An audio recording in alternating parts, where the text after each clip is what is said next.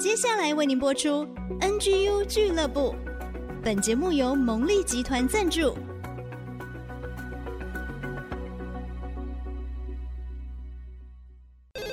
开拓职场的视野，体会家庭的影响，陪你一起找到唯一，成为自己的第一，迎向改变的瞬间。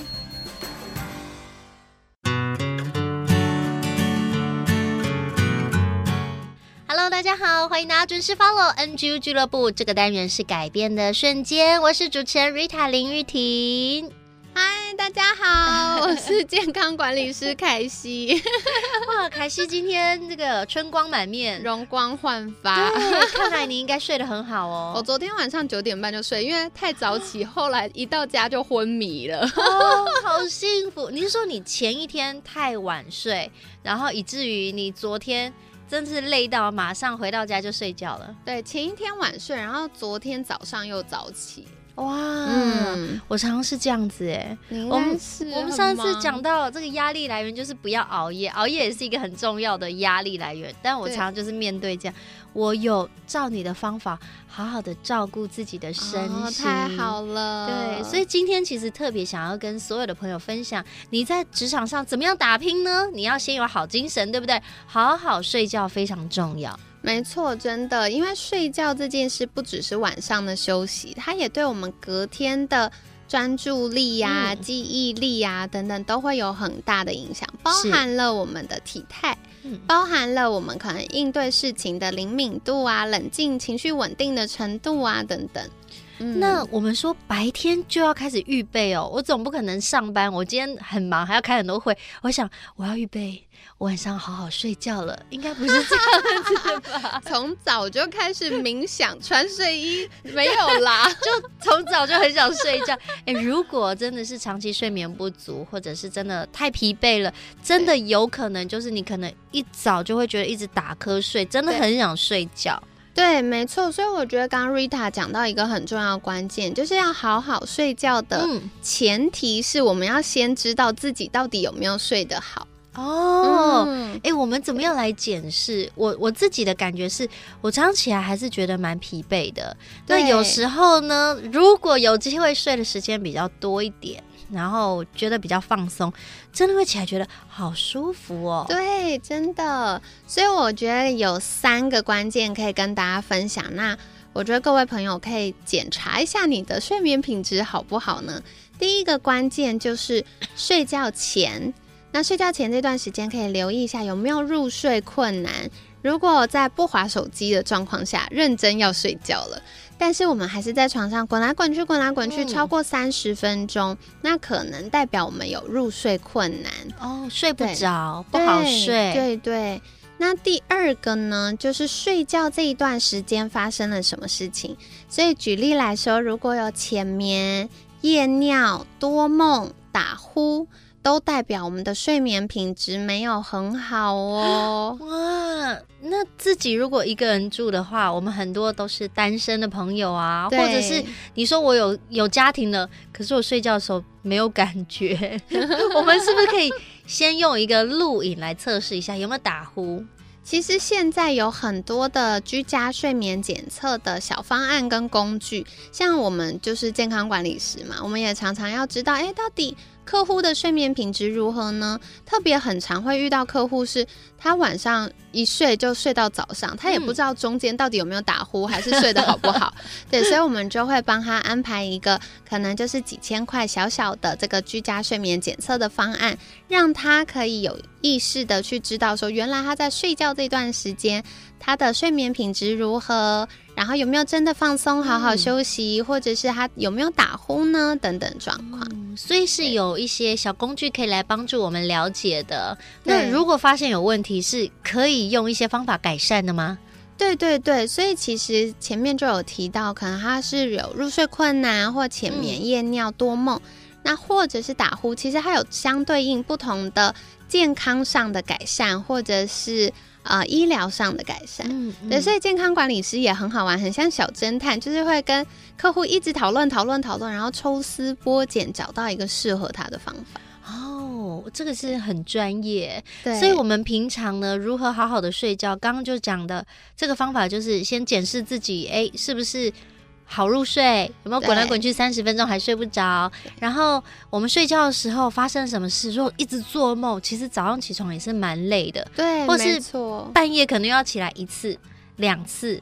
可能要上厕所，对，那像妈妈就会自动起来，会帮小孩盖被被，对，很长。我遇到妈妈睡不好，都是因为跟小孩睡在同一个床上或同一个空间，你就会自动醒来耶。然后真的是自动的不要说妈妈。之前我好朋友带女儿来我家玩，然后过夜，那小朋友就跟我睡嘛，我真的会晚上一直醒来帮他盖被子，我就觉得好酷哦，这是一个本能呢，就担心他踢被被啊。对或者是你睡一睡，哎、欸，妈妈很奇妙，有那个雷达，就这样的，哎。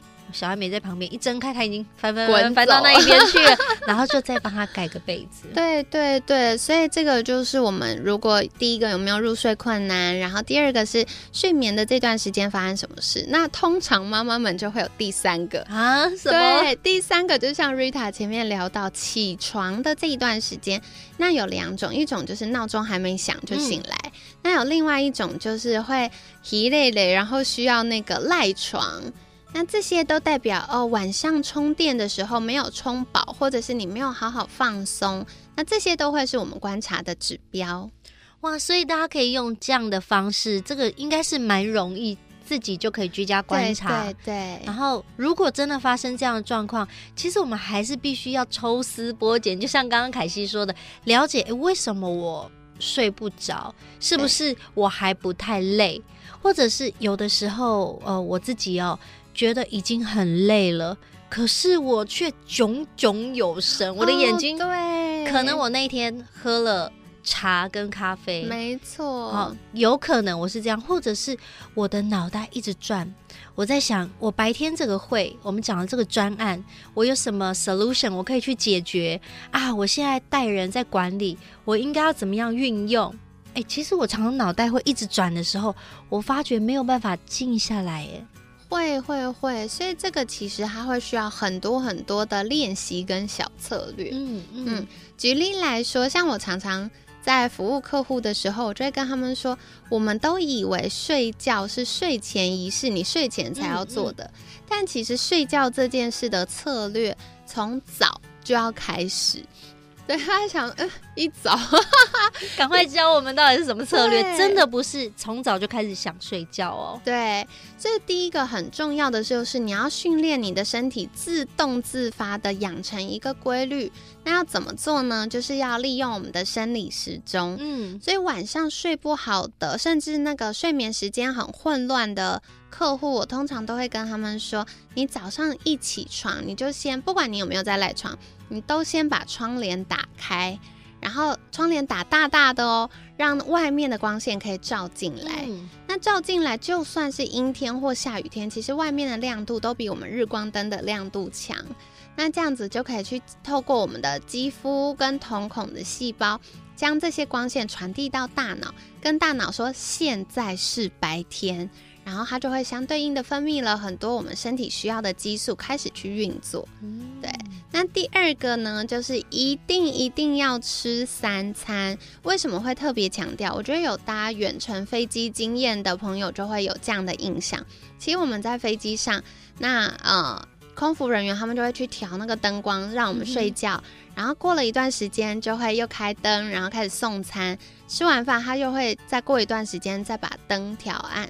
其实就是透过这样的方式去建立我们生理时钟的那个规律感，帮助大家调时差。对，哦，原来是这样子。对对对、嗯、对，所以吃东西也是帮助身体建立规律感，让生理时钟好好运作的方式。那再来就是我们一再提到要营养均衡，为什么呢？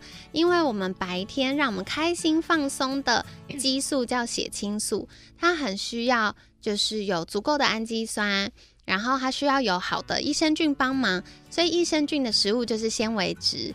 然后到晚上，它会转换成帮助我们熟睡、有良好睡眠品质的褪黑激素。所以褪黑激素它也需要一些胰岛素帮忙。那如果我们吃了一些就是比较品质好的糖类，它也会让我们的胰岛素是稳定的。所以我们一天的三餐，通常我会建议，如果你哎这阵子真的忙专案，好累好累，终于结案了，我今天晚上就是下定决心要好好睡觉，那一定要从早就开始吃啊、呃，蛋白质比例比较高，但是也有糖类也有蔬菜的食物，然后早餐、午餐到晚餐的时候，可以略略的把糖类的比例拉高。那、哦、嗯，晚餐反而拉高，对，拉高一点点。晚上是不太吃糖类的，就是淀粉啊这些，大家怕胖。但其实大家真的不要担心，你只有那一餐改变，它不会让我们胖到哪里去。而且特别你是选择就是啊、呃、比较天然的，像是啊、呃、南瓜啊、地瓜啊、饭啊，它都是非常棒的。所以像我平常啊、呃、睡眠大概是七个半小时左右。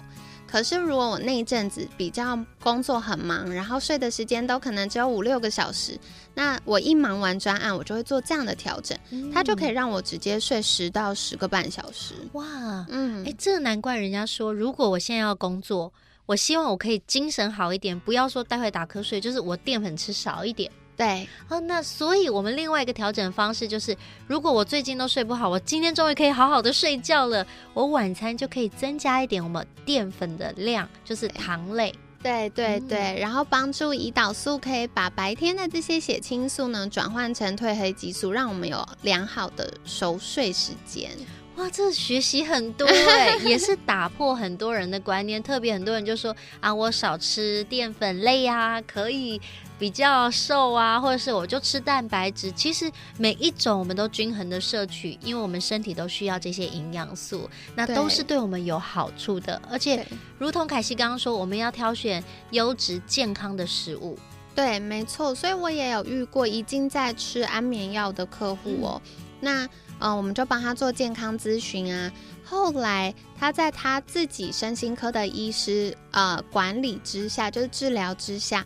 然后搭配我们健康管理的计划，他从两颗的安眠药变成一呃一颗半，然后变一颗，然后变半颗，到后来他可以停药。哇，好棒哦！所以是非常非常棒的。对，所以好好睡觉很重要哦。有一些诀窍跟检视的方法，今天分享给大家，祝福大家。因为好好睡觉之后，你有体力、有精神、好情绪之后，就可以在职场上继续冲冲冲，有好表现哦。今天非常谢谢凯西的分享，谢谢凯西，谢谢 Rita，谢谢大家。那 NGU 俱乐部改变的瞬间，我们就下次见喽！记得准时 follow 在各大串流平台的 Podcast 都有我们节目的播出，拜拜，拜拜。